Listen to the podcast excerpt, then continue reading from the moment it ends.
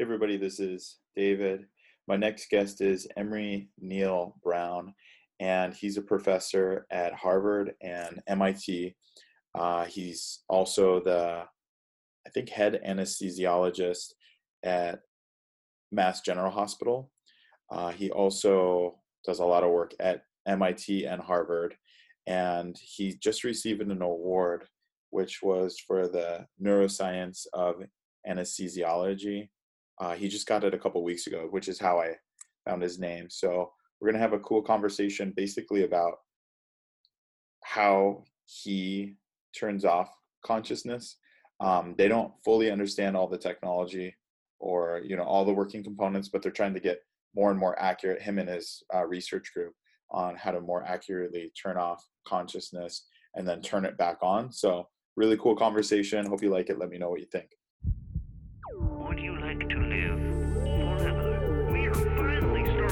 The human brain.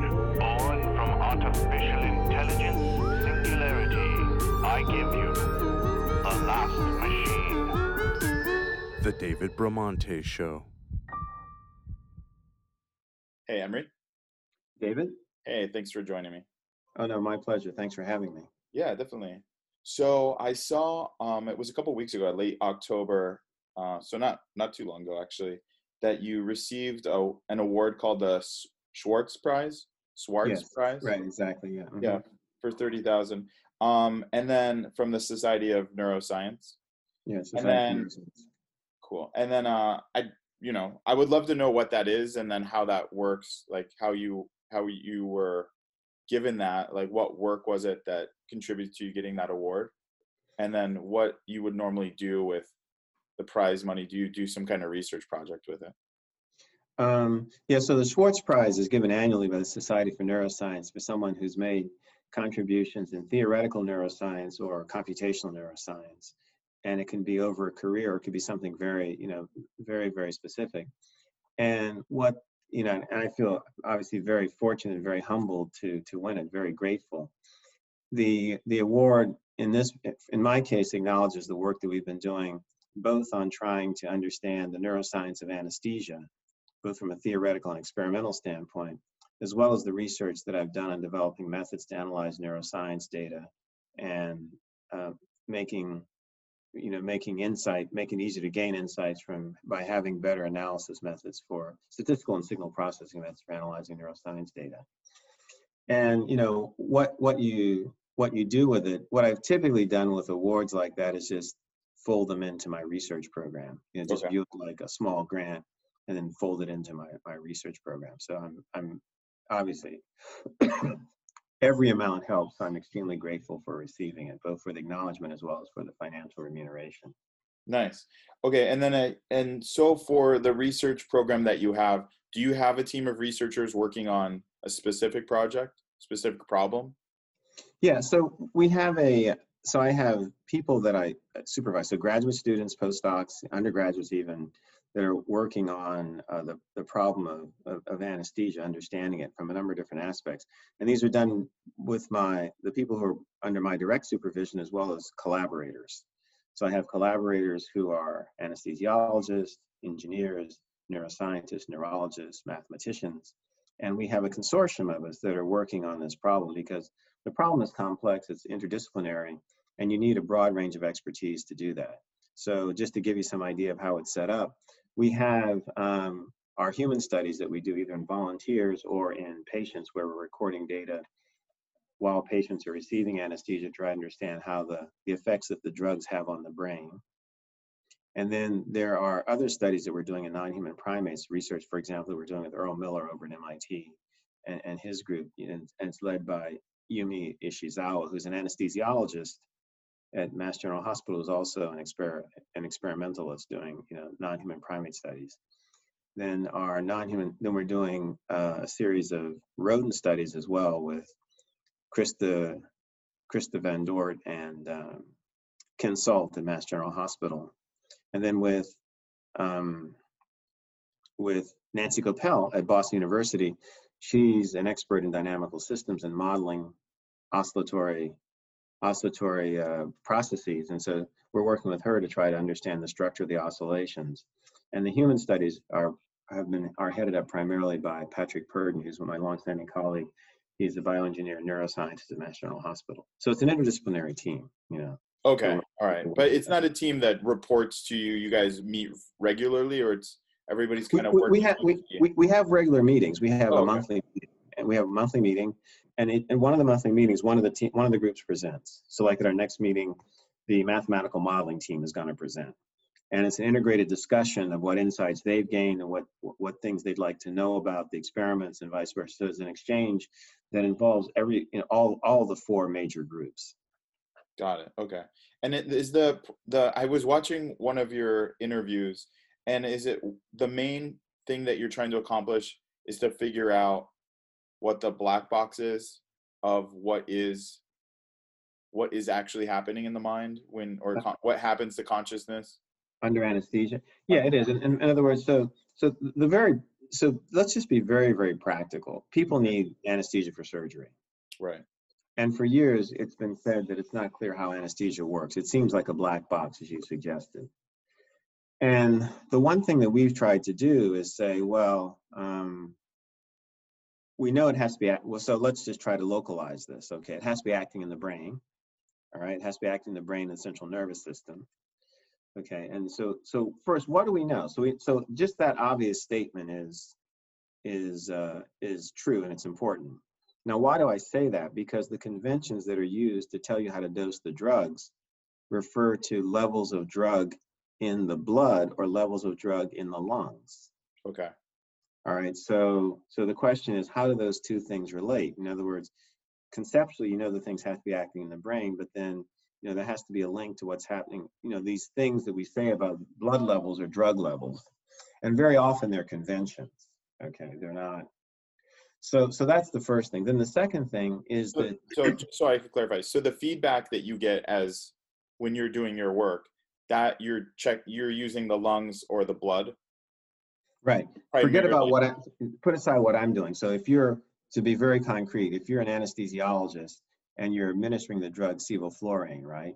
Okay. then you'll know that if you're giving a certain if you're giving it a certain flow rate then you're told that at, at that particular flow rate how likely it is the person to be unresponsive Mm, mhm.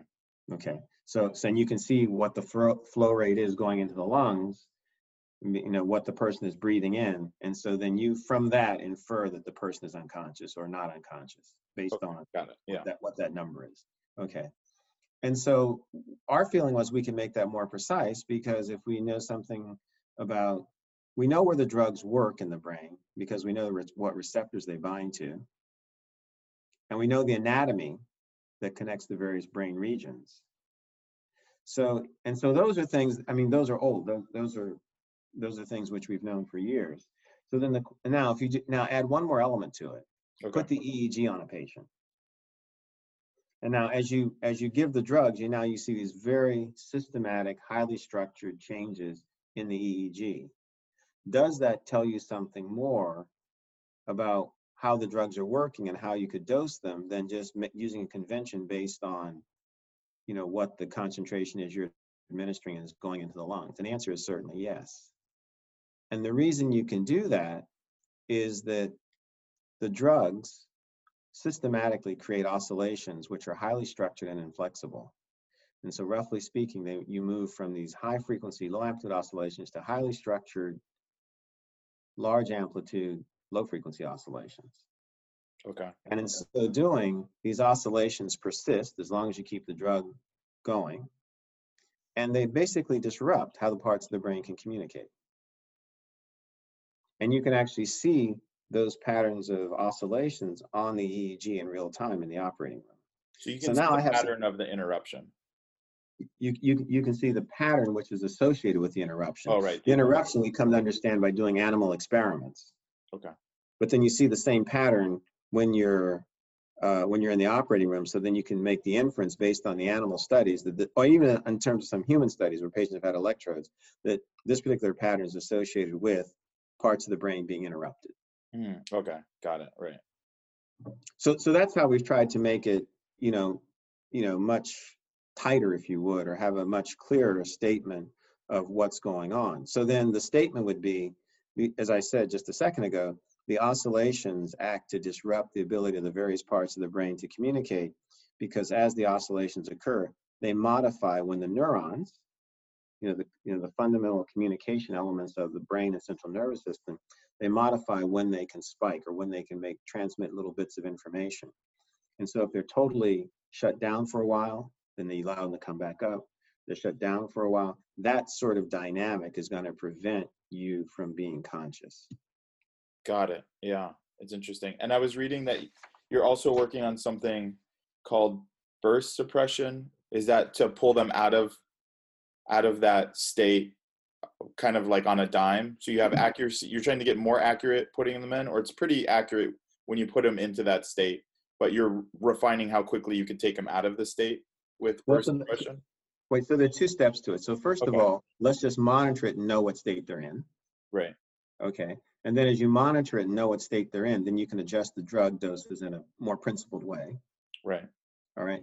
Now, then if you ask what are the various states, one of the states happens to be burst suppression. And it's just the opposite. Burst suppression is a very deep state. And, and in general, in general, it's deeper than you need to be just for sort of regular surgery, regular anesthesia for just regular surgery. So you, you're not trying to take it to that state, that state, because that's associated with comas and stuff. Well, in other words, even even the states above that in anesthesia are they're coma-like states. But let's just say you don't need to be that profoundly unconscious in most situations to have surgery. Right. Okay. That Let me, makes let me let me say it that way. Yeah. Okay. So so then what? So when you're monitoring, you see that, so you know you can turn your drug back. You can decrease it. And the people in whom you can have this, who- who would probably benefit most from this because they go into burst suppression so easily, are older patients. And older can just be patients over 50, let's say, for example. okay. So, so burst suppression turns out to be a state of profound brain inactivation, which is seen also during states of coma when patients are hypo, you know, profoundly hypothermic, or in like like some of these this this disease called early infantile encephalopathy or Ohtahara syndrome. And what we realize now is that we, we you don't need to be that deep to be un, sufficiently unconscious to have surgery. So Okay, this- you, Can so you, turn the drug back. can you, and with these drugs, you can obviously push them lower than that. Exactly, you can. hmm Can you, and with these drugs, can you, within, can you overdose the patient and kill them with these drugs? Or kill the mind with these drugs? Well, so that's interesting. So let's just say, kill the mind. That's that's a very strong statement. So Yeah, yeah, let's sure. say you, let's say you can impair someone's cognitive state. So so just to to state what we typically see, older patients that have had anesthesia for let's say four to six hours, waking up and having some form of brain dysfunction, either delirium or confusion, not being able to find words, you know, this type of thing, that does happen. And that's something we're trying, we're trying to re- reduce the prevalence of that or, and reduce the, the, the likelihood of it occurring. And that, and that's a temporary thing though. Yes, but it can last for several weeks or so. And so that can be Oh. quite annoying. Okay. And then the other thing was I saw there's some studies where you guys are or your group is using Ritalin to pull them out of that state like with a very just make it as very as accurate as you can. Right, exactly. And I think that, so this is conceptually something that, um, you know, is not part of standard practice in anesthesiology at the moment. We usually just let the drugs wear off and, you know, just, well, it'll wear off and he'll wake up, you know, sort of thing. But, you know, we started thinking a few years ago, why not just turn the brain back on? Why not give them something that can activate So the cool. circuits? Yeah. Yeah.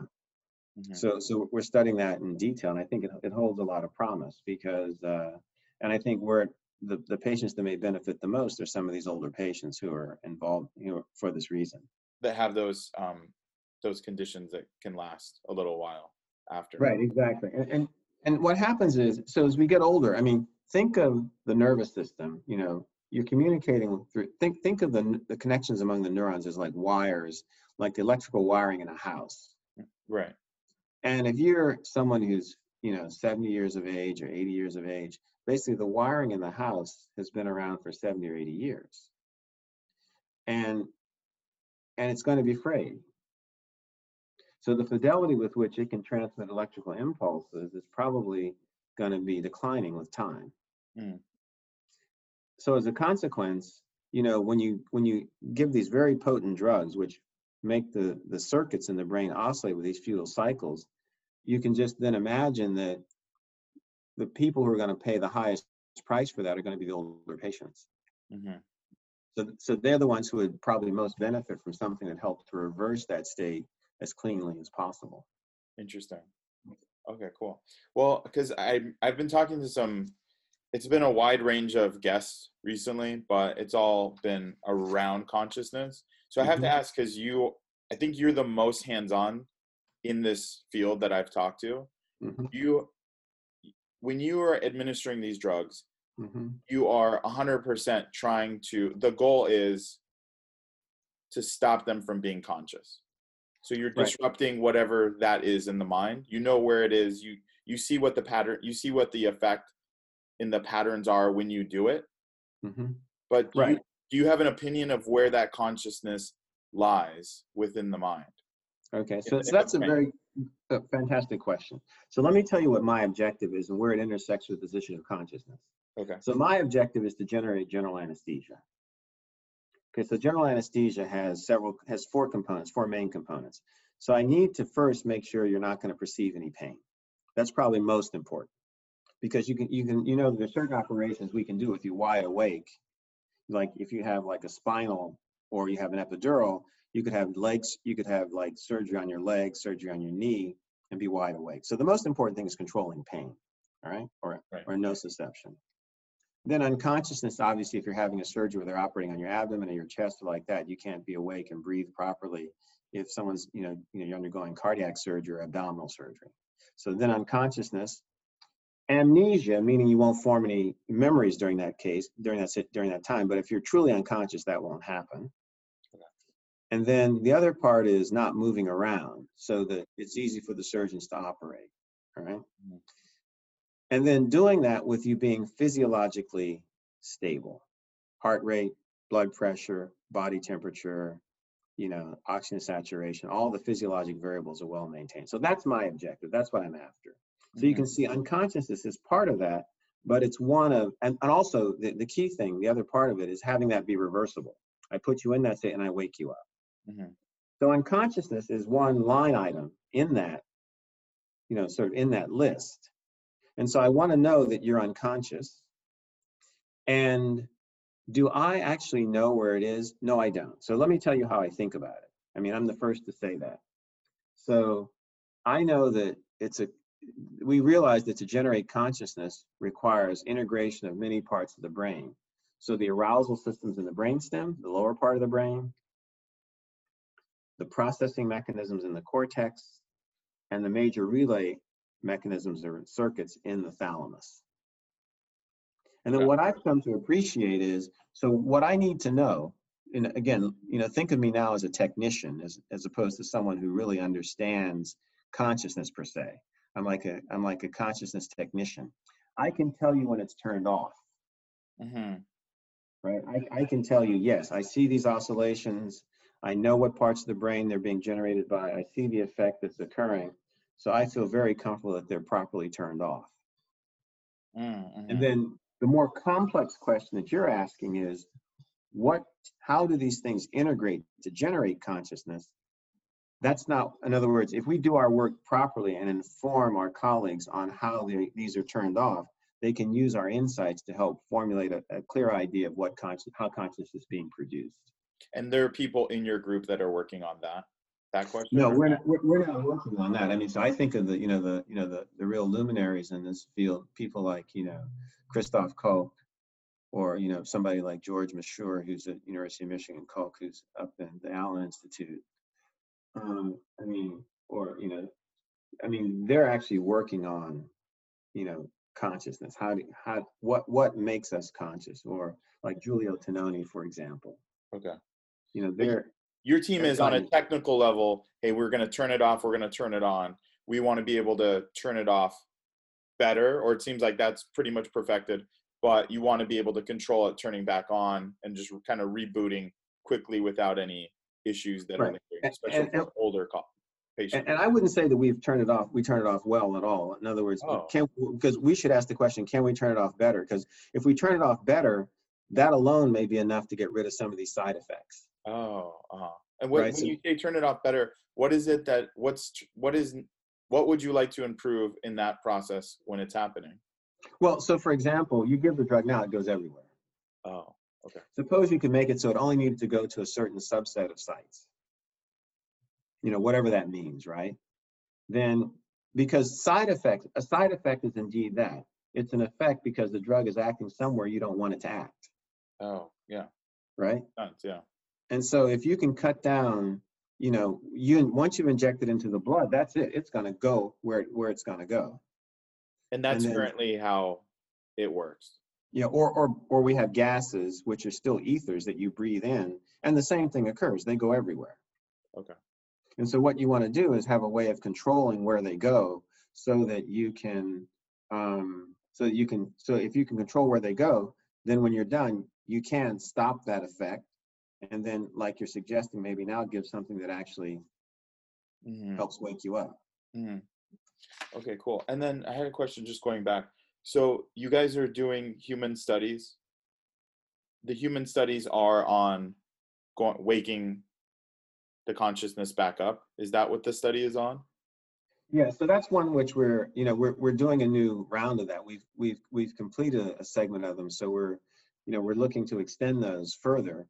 But we're but the human studies are also still on anesthesia, just you know, d- recording more data and being, giving getting more precise understanding of what's Oh, happening to patients under anesthesia. Oh, okay. Um, because there's still a lot to be learned there. So, for example, if there are four major classes of drugs, let's say the, you know, the drugs which, you know, like the drugs which make you unconscious, which we call hypnotics, the opioids for treating pain, maybe sedatives like dexmedetomidine, um, or a drug like ketamine. So we've studied propofol the most, but we haven't done as much detailed study in some of the other drugs. So we're trying to complete the matrix of other drugs that we're studying so we can have a better characterization of how they are turning the brain off and what happens when you turn when you when you uh, stop them and the brain comes back on Okay. And then what about the non-human experiments? so the non-human primate experiments and the rodent experiments are you know particularly the non-human primate experiments are really important because you have a brain which very which is much closer to the human brain. The the animals can execute behavioral tasks very much like the humans can. And we have the advantage of now we can put electrodes across the entire brain directly into the brain tissue. Oh, wow. so, so we can see directly you know what it looks like when the brain is turned off how it comes back and so so that that's why the non-human primate experiments are giving us a lot of insight a lot of Where, important where are those experiments done? so those are being done at mit with my colleague earl miller Oh. And how many primates are getting are in this experiment? well it, it varies depending upon you know you know what what we're what we're doing you know it, Oh. it uh, you know so Yeah. you know Sounds but, so crazy. But, but standard standard practice for like non-human primate experiments is, is for a particular protocol is probably two animals. Oh, okay. Mhm. All right. Interesting. All right. Yeah, that was kind of the main thing. Um, so uh, a follow up would be so why is it uncon being unconscious and then the having the amnesia those are two separate line items why are those separate because that i don't Well, understand Well, it, it's it's just important to say, in other words, because you know, um, see, those are just behavioral descriptions. okay got it is Little- is like you got to check these boxes that, Yeah, exactly. Just remember that to check that working. box. Yeah. Mhm. oh, And most of the time, one will be a sub case of the other. Mhm. Right. But but by the same token, you know, there are times when we sedate patients, they don't need to be profoundly unconscious. They just need sedation, like when they're having a colonoscopy, right? Mhm. And you'll get amnesia for that, even though they were apparently awake, you know, you know, during during the procedure, right? Mhm. So, but when I'm thinking about full general anesthesia, that's just something which we just want to be sure we state. Right. And then with the the check mark of pain, obviously that's the biggest scariest thing for anybody. Totally. And and there was a time where major surgeries were happening and they had to just bear through it.